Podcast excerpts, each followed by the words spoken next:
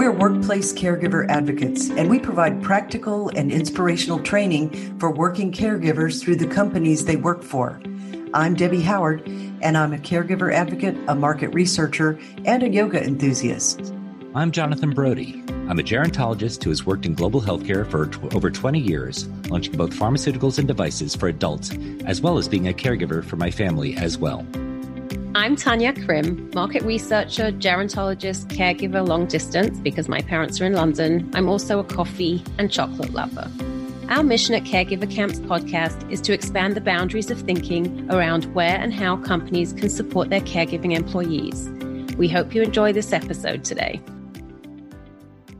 Hi, I'm Tanya Krim, your host for this episode of Corporate Caregiver Camp podcast. And I'm here today with my guest, Rick Stone, who's the CEO of Storywork International. So, welcome, Rick. Glad to be here. Thanks for inviting. Very happy to have you, especially since we've spoken a couple of other times. And I decided I really needed to have you here. So, just a little bit about you before we get started so our listeners know who you are.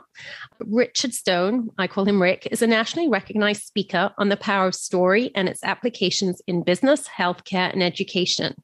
He got his start about 30 years ago developing story based training programs for team building and leadership development. And he's been a leader in work on narrative reminiscence as well. He's worked with diverse organizations, including Walt Disney Imagineering, HP, and Kraft Foods, which is quite a nice amount. And his current work at Storywork International is focused on using the power of story to assist leaders to transform their organizations and their approach to infusing their work with deeper purpose and meaning.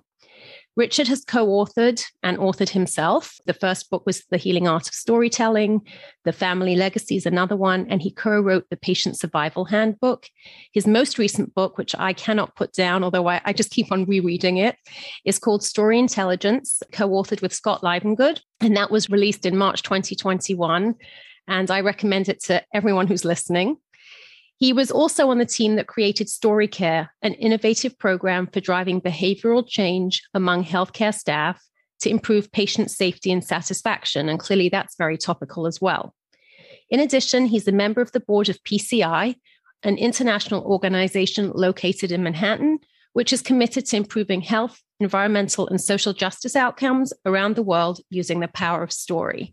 So, welcome again, Rick. We're honored to have you with us. Well, thank you for having me again. So, I, as you know, have always been a lover of stories. Ever since I was a little girl, I've loved hearing them. I also love writing them. And so I naturally have a bunch of questions for you, a person who I regard as a chief storyteller, someone that I admire.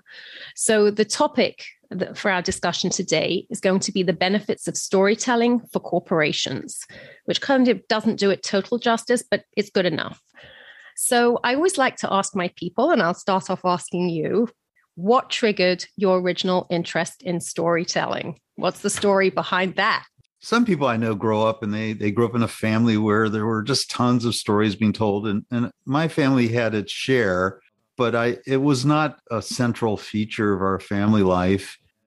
In my journey, I ended up running an advertising agency for a number of years in Central Florida, and was done with that leg of the journey. I was burnt out.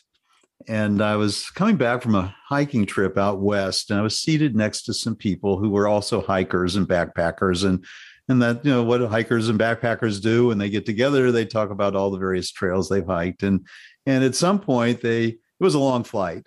I think it actually got, it got side it, it stopped in new orleans because of weather heading back to florida. And and they asked me at one point, Have you ever been to the National Storytelling Festival? And I, I had never even heard of it. I hadn't a clue what that was.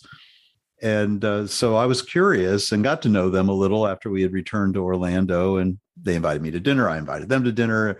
And they were heading up in their camper to go up to the festival. And I said, they asked if I'd like to go. And I said, well, sure. Anything to get out of Orlando and get away from the ad agency. And and I was seated in a a tent. They set up these giant revival sized tents all over this little town. And I was listening to a farmer from Minnesota, which is about as far from my life experiences as you can get. I've never, I've, I've had a garden before, but that's about it. Not a bunch of cows and pigs. I didn't have cows and sheep and all kinds of other things to deal with. But he had, he was a third generation farmer, Michael Cotter. And I was so taken with his stories. And, and I literally had an epiphany in the audience. A friend of mine who was a writer, he also came along for the for the ride. And I turned to her and I said, I think this is what I'm supposed to be doing with my life. And I had no clue what that meant. I had, but it was it was it was a clarion call. Mm. And when I returned back uh, to Orlando, I had actually been working uh, with someone else on a thing called the Foundation for Mideast Communication. And we've been attempting to get Jews and Arabs to sit in the same room and have a conversation, which was a difficult proposition. Mm-hmm. Uh, if, I can if, imagine. if I was talking with my Jewish friends, they would say, "Why are you talking to them?" And you know, "Are you a traitor?" And, and the people who were uh, either Palestinian or Arabic who were trying to get Arabs to come, you know, they would get the same story. Uh, but we would get people there, and it was really a tie. It was really an, an experience of listening to each other's stories mm. deeply. And so we were always looking for ways to support the work and expand it. And we decided to do a fundraiser. And a friend of mine, Haiti Schleifer, and I decided to do it. And we were going to do an evening of humor. And we had spent our whole summer working on our best jokes. and we got together with a friend who had a lot of theater background. And at the end of the summer, uh, this is right before I, I uh, went to the fe- the storytelling festival say, "Hey, we'd like to hear what we're doing and see what you think." And and when we got done, he looked at us as he was getting up. He said, "Don't do this. This will be humiliating, embarrassing. It will be it will be terrible." And he walked out. And I looked at my friend Haiti, and I I had no clue what to do. And we said, "Well, let's sleep on it." But when I came back from the festival, the story festival, I said, Haiti, what we need to do is tell our life stories and we went to work. This event was scheduled for the Sunday after Thanksgiving, and it was in a, a nightclub that doesn't exist any longer in Winter Park, Florida, and it was called the Cheek to Cheek, and it was a very swanky place. Yeah, sounds interesting. And, uh, held about 250 people, and we ended. We went to work on a evening of storytelling about our lives and we wove in two characters one was my grandfather who was an immigrant at age 13 from eastern europe and the other was her grandmother. My character was Morris Zavitsky, and hers was Edna Zippelbaum. Oh, that's funny. and uh, so, you know, we would do a, a, very quick. I would put on a little sport coat and a little cap, and and uh, let my glasses sort of ride down my nose, and I would become Morris. So we told stories of our ancestors and stories of ourselves, and that was uh, that was the beginning for me. So it sounds like a, a, healthy dose of serendipity, which always goes a long way. I think some of the best things are serendipitous. So that's a, a great story right there, as storytellers tend to have. In your book, and I'm going to be talking about story intelligence, and I know you, that your abbreviation for that is SQ, which I love. I'm just curious. You tell, you refer to the history of storytelling, and without you know spending too much time talking about it, I'm just wondering whether you could extract a couple of key points which illustrate its relevance to all generations of mankind. I mean, we're far from the campfires of yesteryear, you know, the day's story around the campfire, but how would you say it's still relevant? Even though you know we in in an earlier day we would gather around the fire to tell stories. Yeah. and it was usually you know obviously it was an evening event. There was not there was no television and you know the sun went down at no internet. yep. You know it was dark outside and and especially in the winter the sun went down at four o'clock in the afternoon. You know there, right. there were long nights. So that was a challenge. And uh, story and human society sort of evolved together. I think we're wired for it Mm-hmm. Our brains are wired for it. There's a ton of research that's been done over the last few years about how our we really have story wiring. Yeah. I think scientists have proven that we're kind of, I think, the only creatures on Earth that have this propensity. I think. I also remember reading that. And I think that's what distinguishes us from all the other uh, species is we're storytellers. Uh, mm-hmm. You know, we found that other species often use tools and other kinds of things, not just sometimes birds use tools. I mean, so it's it's it has nothing to do with our ability to manipulate the world. It really has our ability to to tell stories and and we tell stories i think for a few really important reasons one is to make sense of our experiences so we, we go through things and, and and afterwards the telling of the story is often to say what was that about and mm-hmm. then we mm-hmm. tell the story and because maybe it wasn't clear what it was about or its relevance in our life. And it's only sometimes with years or a, a ton of time where we can look back and go, oh, I mm-hmm. see mm. why that was significant. It right. wasn't clear at the time, but that was a significant turn. You know, there were serendipitous events in my life, as you described it. You know, at the time, I didn't know that they were serendipitous. I just knew that these things were happening. But you look back and you go, oh, it looks almost providential that all these things kind of lined up, right? We hope. yeah. my, my, friend Haidy Schleifer refers to God as the kosher choreographer. Okay. You know, yeah. which I think is a wonderful term because it there's a sense in which our lives get choreographed in ways that uh, we could never imagine or even plan. Right. So we tell stories to make sense of the past, but we also, I think, more importantly, tell stories to um, prepare for the future. So it turned, and interestingly, the, the, areas of the brain that are used for memory are also the areas of the brain that are used for planning and thinking ahead. So you know, we we reimagine the past and see it visually in our head, and and as we imagine the future, we are once again seeing it in our head and uh, trying to say what's that going to look like? And how can i prepare for that? And what kind of things should i carry with me on that journey uh, you know is it going to be cold? Is it going to be hot? You know what should i pack? Um, yeah, so we, we're doing that all the time. We're anticipating the future. So story is crucial for that. And then there's all kinds of other ways it plays into our lives. Stories bring us together and they can also divide us. Yes.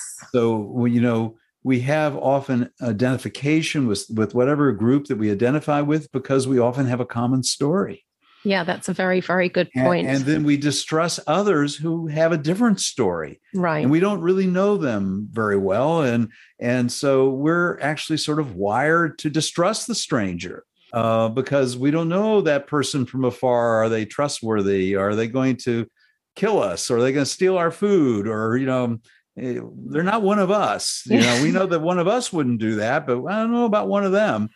But story, once we know their story, once we get to know someone, it changes everything. And the walls come down.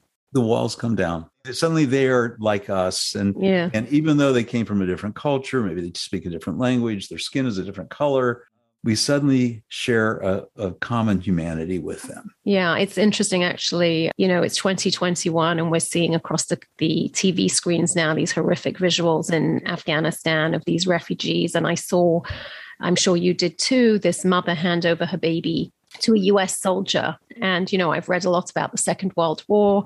And I recall seeing pictures also of Jewish people, you know, doing having you know to resort to this you know bedraggled you know one one suitcase or bag and it kind of really was very reminiscent of a, a, generation ago and one was hoping that we would never see these visuals again so yes it, it brings things back and i'm just wondering you know it's 2021 and we want to say it's a very different world you know there's a French saying, plus ça change, plus c'est la même chose. The more it changes, the more it's the same.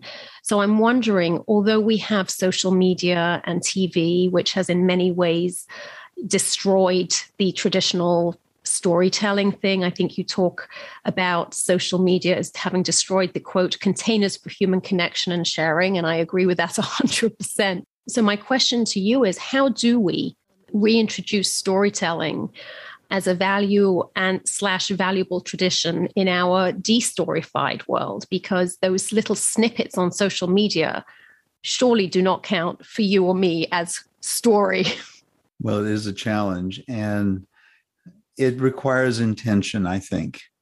It requires intention of parents who have young children and uh, not letting them have screens or really limiting their screen time.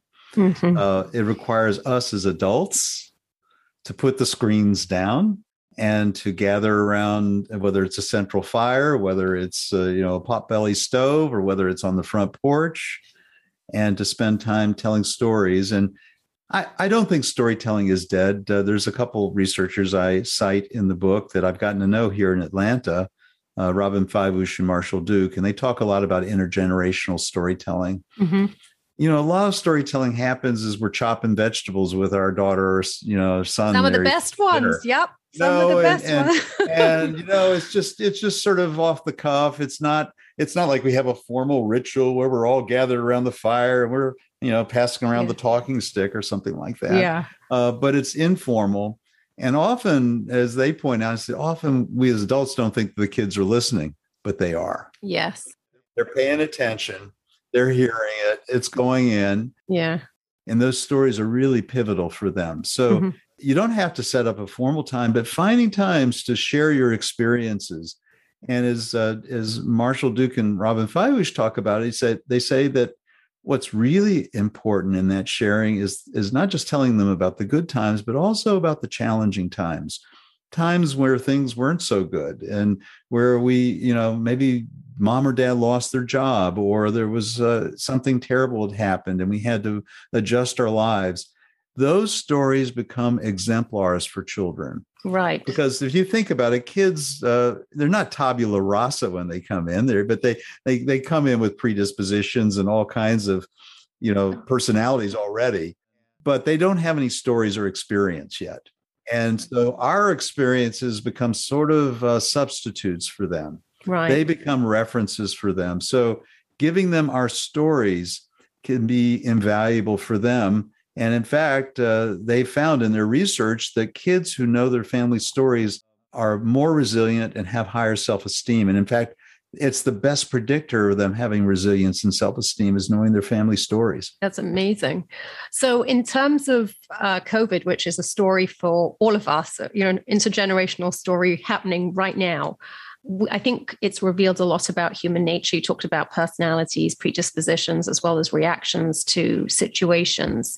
I think that specifically, if we talk a little bit now, or primarily now, about the workplace and corporations, I think it's reinforced that people in the office who are not in the office just uh, you know colleagues don't have the same situations they don't have the same stories their lives can be extremely complicated so how do you feel that it has shone a light even more so on the value of storytelling for individuals as well as corporations because i think over the last year and a half stories have emerged as a thing that maybe we were pushing to the side because of the allure of social media Well, you have to understand about uh, corporations. I, I, think we perhaps romanticize what it means to go into the office. you know, there, there is a certain degree of connection, but often it's not very authentic or uh, personal or deeply revealing uh, or connecting. Even it can be very disconnecting. Mm-hmm. So let's not romanticize that.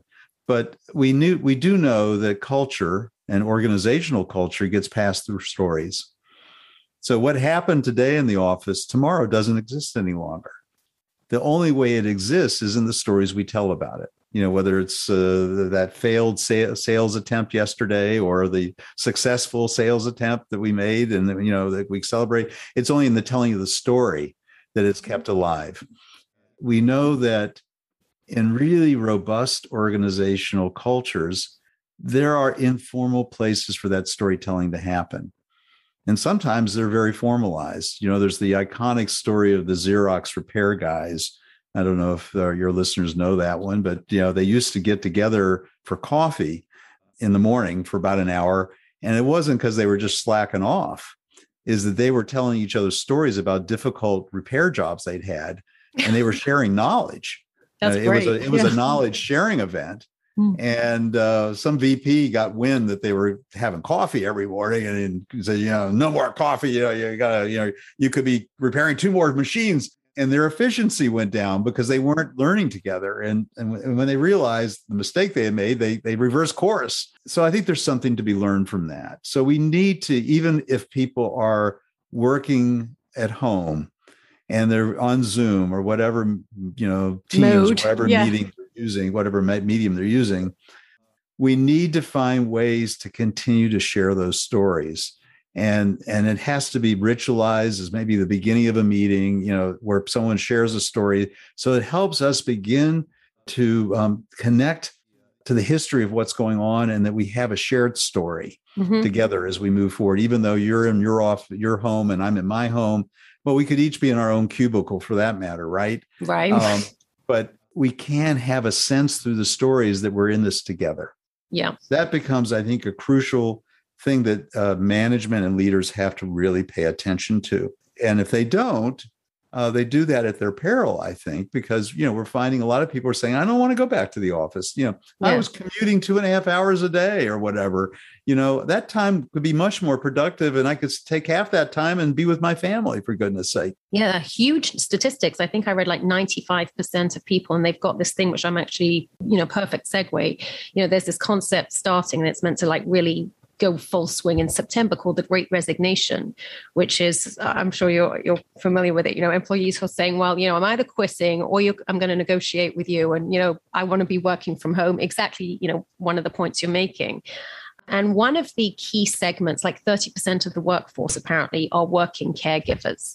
Um, there are 53 million of those in this country, 41.8 and I hate numbers, but I happen to know this, are taking care of older adults um, you know, 50 plus. The working mom thing, I think, has been established already.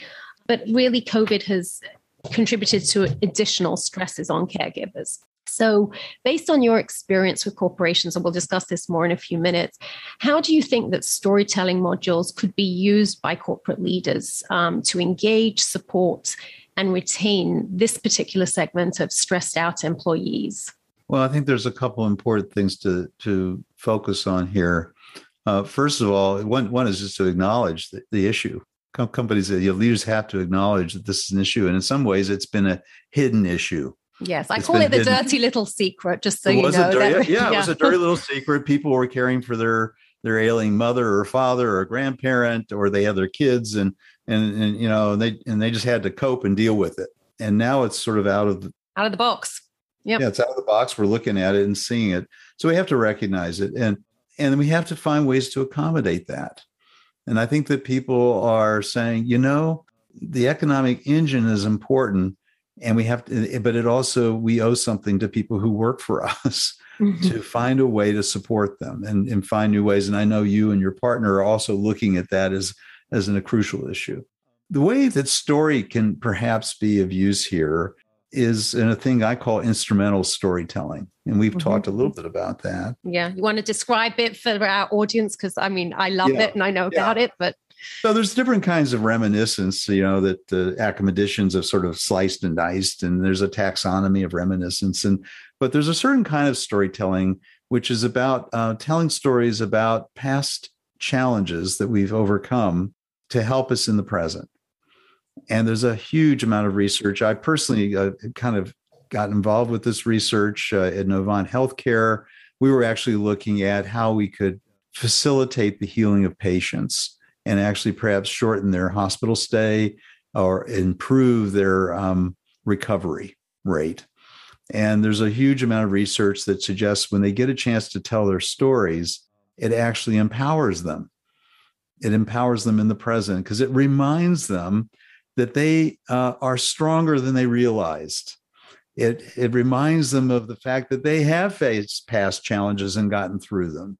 And if I got through that, then maybe I can find a way to get through this. And so it's easy to get discouraged, especially, you know, when we're in the middle of it all. Yeah. So we need reminders of our resilience and strength. And when we have those, it helps us um, weather the storm, I think. Mm-hmm. So uh, finding ways to help employees discover their strengths from the past can be a very a very invaluable thing. Whether whether it's a morning kind of uh, over coffee even though we're all on zoom where we're talking about uh, our instrumental stories where they and they don't have to be long but just as a, as a kickoff for the day. Okay yeah. yep yep I, okay i can get through this. Yeah i can juggle all these things I can give, yeah. I mean, so it's interesting because I had specifically um, I, I, know we had discussed in the past instrumental reminiscence. I also had talked, you know, read about integrative reminiscence and transmissive reminiscence.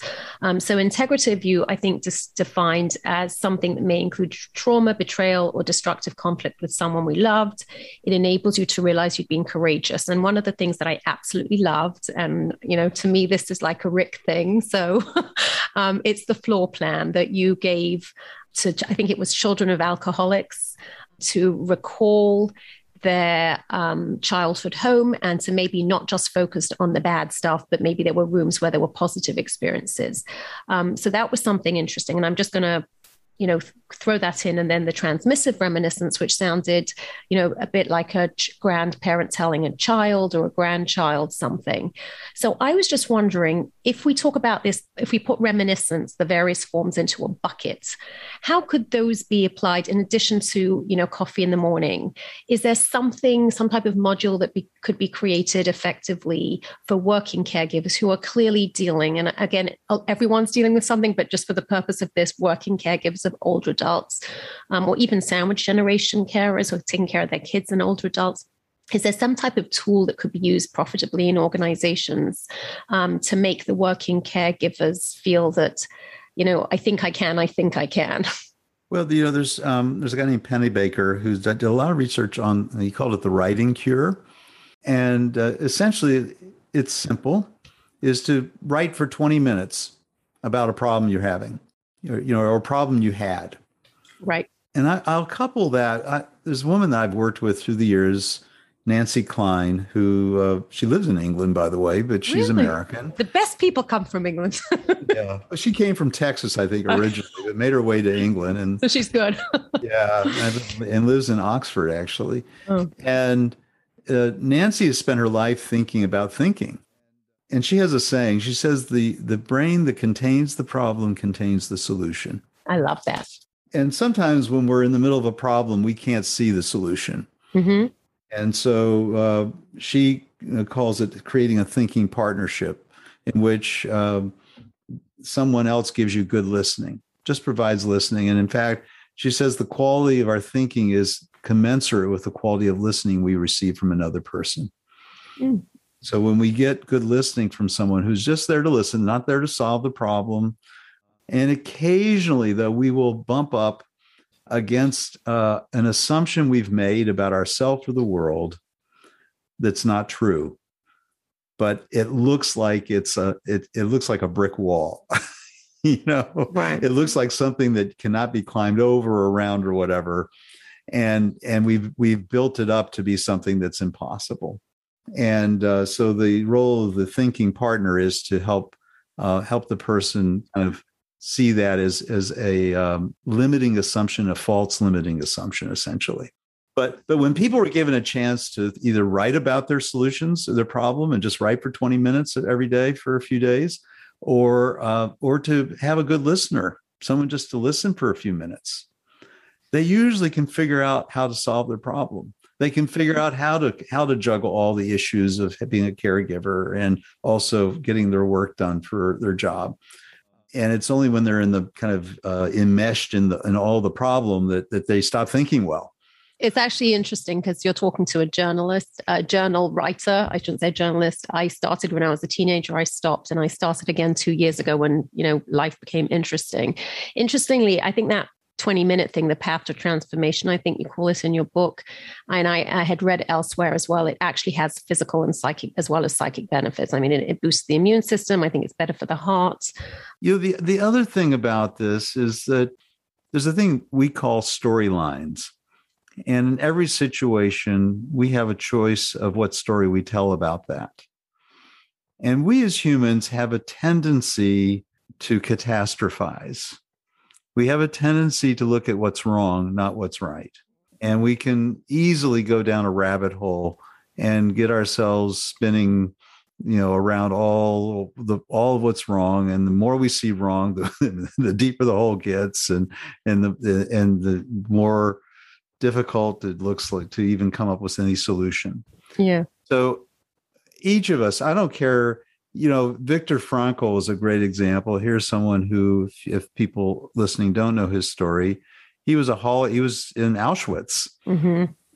and uh, he found that even in the middle of that horrific situation, uh, he would find a way of finding humor, even in the darkest things. And that's what helped him survive that. I do think sometimes that's characterological, though you know like could there's always yeah, could, have yeah. been, could have been his character that yeah but i i i really do think tanya that uh that, that we have a choice at every moment what story we tell about what's going on yeah so we can um we can say well here we are in round four gosh it's going to be worse than it was last the last time this happened oh my gosh I don't know how I can get through this. And, you know, we can really spin ourselves into uh, a knot. Or we can ask the question, what's possible right now? What's the hmm. one thing I can do right now that could make this better? Often there is something I can do mm-hmm.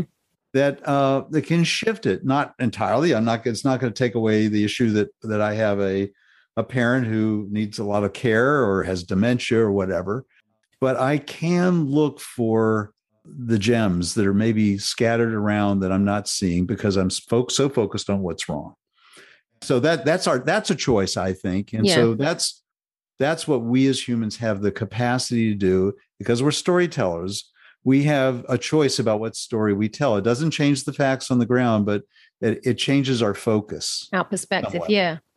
So, given the fact that you are very experienced in working with corporations um, and enabling them to craft attention getting interesting stories about themselves, let's talk a little bit about the techniques that you're using for that type of sessions that you find most effective. And I don't know if I may be as bold to say that, you know, if you're teaching you know the, the higher echelons in the corporations you know how to craft stories. One would hope it would trickle down or they would help it trickle down to their employees and you know craft a story that even in a dark time has got you know those, those that light sprinkling through. We have a notion that um, every com- company needs a master story. And a master story is a story that speaks to the purpose and significance that the company wants to have in the world. And it's not uh, a story about money or uh, uh, or bottom line. It's a story about making impact in the world in some profound way. So, I'll give you an example. My uh, partner Scott Livengood uh, has a bakery in Winston Salem called Dewey's. Been there 80 years, but they also they make wholesale cookies and they're, they're distributed all over the country and so their theirs is uh, we are creators of delight. Oh, I love that. That's their master story. And you don't hear anything about cookies or crackers in that. You don't hear anything about baking in that. uh, and and and so the cookie is incidental. So it might mean that someone who's in their retail store in Winston Salem and they get a call from somebody whose whose mother is dying and has fond memories and grew up with Dewey's cookies and they're an hour away from Winston-Salem and they get in a car and drive an hour with a cake and deliver it to them. Was that a long-standing kind of tagline? Or let no, me put no, brand no, essence. No, we this came out of the in the last year to few years. I think that's absolutely brilliant. Yeah. yeah. So a company that starts out with something like "We are creators of delight," going to work for somebody like that versus, "Hey, we make good cookies and we make uh, to make a lot of money." Um, where do you want to work? I want to work with the delight creating. Yeah, you want to work with the delight people, you know, because yeah. it sounds like that's a delightful place to work, and it is. Yeah. It is a place that that uh, cares about people deeply. Is there some other stuff that happens though? Like, is the building designed? You know, does it have kind of like delightful cues? I'm just like wondering before I forget the question. Well, they, they, they, think about that. They, you know, the the retail store. They think about how do they how do they make the store a place that is a uh, everything every that every touch point has that yes. kind of built in. So they're not perfect but it, it's it is good. The other thing is that we say that every individual in an organization has to have their own master story. What what is your master story? What is your deep purpose? What are you called to do? So when companies take a look at these and they have their own master story as a company and they and they encourage the development of their people to discover what their master story is.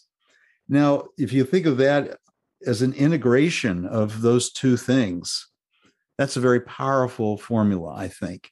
You know, we've had we've had for a long time in corporate America an alignment model. The company says well, this is what our mission, vision, and values are, and let's get everyone lined up. And there are posters everywhere to remind yeah. us of what the values are and I don't know about you, but I've been in some places where those things are plastered all over the wall. Me too. I was working once with some managers in a major healthcare organization out in California. And I said, What are the values around here? And nobody knew them. They had, and, you know, they were calling them out until someone fished out of their purse a card. Yeah. And, and, and you know, and they went, Oh, yeah, that one was last year's value. These are the new values, you know. So those values don't exist in any kind of integral way into the hearts of people. So uh, I think one of the ways that values get uh, carried is through stories. So if you have, if you have a good story that embodies what the values are, that's a way of of transmitting those to to new employees and letting them know what's important. So I think an organization where we can say it doesn't have to trickle down; it can be very intentional that we want everyone to figure out what their master story is. Do they have to, like when you're working with the corporations, Rick, do you, if let's say, and I just jotted down Dewey's, we are creators of delight. Um, again, this is meant to be an open ended question. To what extent, if at all, do the employees all have to craft their master story and incorporate this concept of delight? Or, you know, can you work at Dewey's and well, that, that, that would I say would be an alignment. So right uh, issue. So that's not so at Dewey's, we had the teams all figure out what their variation would be. And so you can imagine accounting was a little different than yeah. people who were back in the plant who were making the cookies, but they were all variant variants on that. What was the accounting? Well, I mean, I always think that's oh, anything but delightful. I don't have it off the tip of my tongue, but it was really about about supporting uh, others, supporting within, others' delight. yeah, but uh, but supporting the organization so that it could uh, that it could sustain itself and and and produce good work for the community. Mm-hmm. But and we took all of their leadership team uh, through this master story process.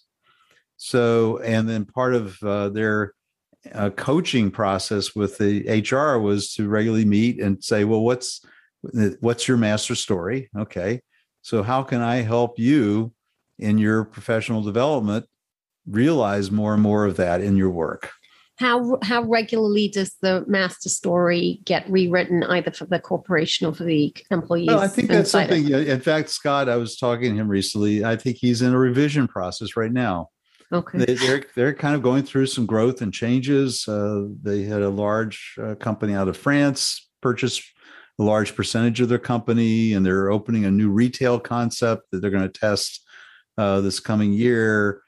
And so I think they're they're they're taking a hard look at it and saying there's a lot of new people there, and it's mm-hmm. time for a refresh or, or a revisit. So mm-hmm. it, I think it's it should never be something that that gets written stone that becomes so codified and rigidified mm-hmm. that it can't change because companies change. And stories are always in motion, aren't they? Our own stories in motion. Sure. So company stories also in motion. Yeah. Well, take a company like Walt Disney, for example. When Walt was there, it was a very different company than it is today. Yeah. Entirely different company. It's a whole different experience. And to um, to try to you know, and it has this wonderful tradition. So it has some roots there, but some of the some of that was it used to be after Walt died, it was always what would Walt do? Yeah. And that constricted them Right. No, no one could think on their own. They always say, well, Walt would do that. Well, then I guess we shouldn't do that. Yeah. You know, who knows what Walt would have done? I don't know. But mm-hmm. um, they had to change. Right. And you know, even like a company like IBM, you know, what is IBM? IBM has doesn't even look anything like it looked like when it was first started. It's a you don't even company. hear about it so much anymore because it's yeah, being it's overtaken by other brands on the ropes right yeah. now. Yeah. Yeah. So and hopefully they'll you know they'll they'll re- they'll recreate themselves. Right. Yeah, but they've done that a few times. Yeah, I guess we all do over the course of a lifetime. The story is always unfurling, um, unraveling, um, continuing. To wrap up, although I could talk to you for another hour, I was like talking to you. What are, if you think about the benefits of key benefits of storytelling, including master story creations, what are the benefits that that those offer corporations, working caregivers, and our communities in general, because I think we are thinking about the business world as well as society and the globe in general at this big moment. Well, first thing to recognize is that companies have a story whether they recognize it and embrace it or not. There is a story running there. So the first thing for any leader in a business is to embrace the idea that that story is important. And then the question is who's writing the story, who's authoring the story. And so I, as a leader, um, I want to have a hand in authoring not only this, not just the story of the past, but I want to author the story of the future. So story becomes a crucial tool for thinking about possibilities and envisioning possibilities. Uh, it's the same is true for us as individuals. So we have to ask the question what's our future look like? What story do I want to live in the coming year or two years or three years? And employees are asking that question right now, right? I was just going to, I didn't want to interrupt you, but I'm thinking, yep, if they're all the great resignation, they're really, well, they're really saying, wondering. Uh, they're saying that old story doesn't work for me any longer. Right. We need a whole new story. Mm-hmm. our world is demanding of us that we reappraise the story that we've been living in. And so there's a story that was sort of a there's a lot of assumptions built into our whole economic system. There's lots of stories built into the way it is and why it is the way it is. And but it's just a story. Yes, it's all the story, really. It's just a story. And can we create a story that's better for all of us? Right. That actually supports our own growth. It supports uh, the vibrancy of people, that supports the diversity of the world we live in, that embraces that diversity and celebrates it. That's a different story. And I think that's a story that a lot of people are saying, that's the story I want. It's interesting actually, because I know, you know, you had come, you reworked Buckminster Fuller's um, statement, and he was just for people who don't know, a 20th century inventor and visionary. And you came up with this line, which I have written down because it was just so beautiful and I could not remember it. To change the trajectory of your possibilities, construct a new version that makes your existing story obsolete. And I guess that is really you know what you're doing. What, what i think i'm hearing you saying is that you're trying to encourage corporations and individuals within them to do just that like confront it. It is a new moment in time. We do have a new story both on an individual and societal level. And now is the time to embrace the fact that the story is changing. We need to work to figure out what it is. Did i get that one right?